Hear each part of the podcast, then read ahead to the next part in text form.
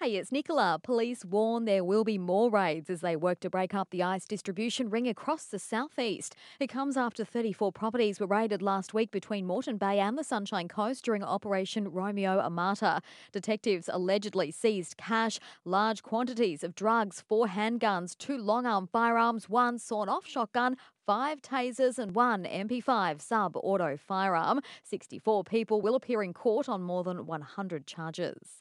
A teenager is in a serious condition after falling up to 40 metres at Mount Coolum late yesterday afternoon.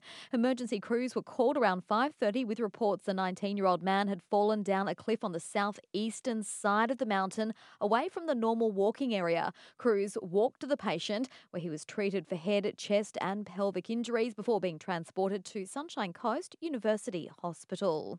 And while the official celebrations are happening this weekend, if you're a long-time local, you might might remember this day 40 years ago when Kawana Shopping World first opened to the public. Originally launched as Kern Shopping Town, the centre was opened by then Premier Joh Bjelke-Petersen. This weekend, Kawana Shopping World will be marking the birthday milestone with a range of entertainment and giveaways.